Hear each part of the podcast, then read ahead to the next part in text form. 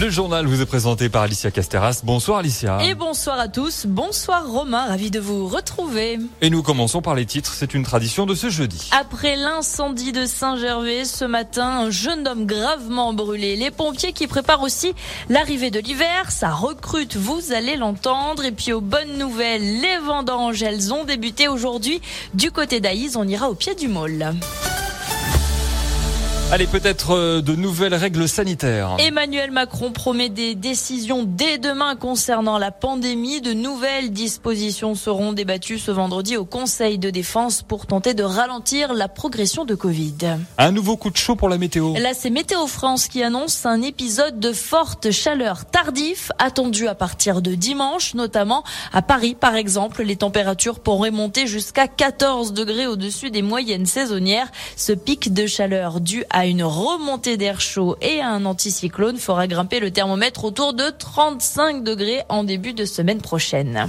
On file à Saint-Gervais avec le fermier brûlé dans l'incendie ce matin. Le feu serait parti du chaudron qui sert à fabriquer le fromage. Il s'est déclaré vers 7h30 dans une ferme de 400 mètres carrés produisant de la tome, route de Cuplin.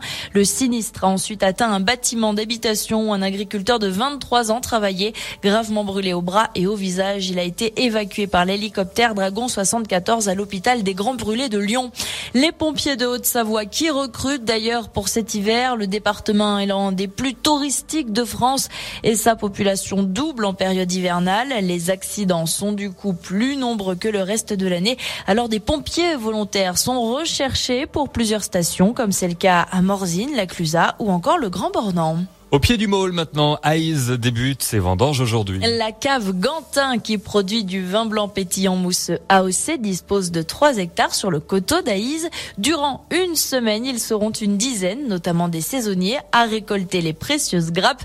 Et cette année, toutes les conditions ont été réunies pour avoir de superbes vendanges, selon Olivier Gantin, viticulteur du coteau du môle. On n'a eu quasiment aucun orage, on n'a pas vu de grêle, c'est vraiment parfait. On a eu très peu de pression milieu odium, donc euh, non non ni gel euh, ni gel ce printemps, donc on va on va rester. Euh, ça va pas mal, c'est pas mal. Impatient de voir le résultat euh, après les vendanges, mais pour le moment tout se présente bien. La cave Gantin qui produit environ 25 000 bouteilles de blanc d'Aïs chaque année. Et pas de revanche hier soir à Saint-Gervais. Alors là, c'était un match que vous avez peut-être euh, vu. Vous étiez Ouais. peut-être à la patinoire de Saint-Ger. Les Chamonniards qui se sont imposés un petit peu sur le fil. Un 4 à 3, c'était face à l'équipe du Mont-Blanc, Saint-Gervais-Megève. Ils avaient déjà eu cette rencontre la semaine dernière et c'est déjà les Chamonniards qui s'étaient imposés en match amical aller. Les pionniers, ils vont continuer leur préparation avant le début de ce championnat de Ligue Magnus très attendu. Et le prochain match amical, ce sera la réception des Brûleurs de Loup de Grenoble. Ce sera samedi patinoire Richard Boson. On se quitte sur la route du Tour de France avec celle qui se déroule en ce moment. C'est la plus longue de l'édition 2020 entre Chauvigny et Saran. 218 km de parcours. C'était présenté comme une étape plutôt accidentée. On s'était préparé à de possibles chutes. Et puis finalement, c'est encore plutôt calme, du moins pour l'instant. C'est bien, c'est bon signe. Très bien. Merci Alicia. Eh ben merci. À tout à l'heure.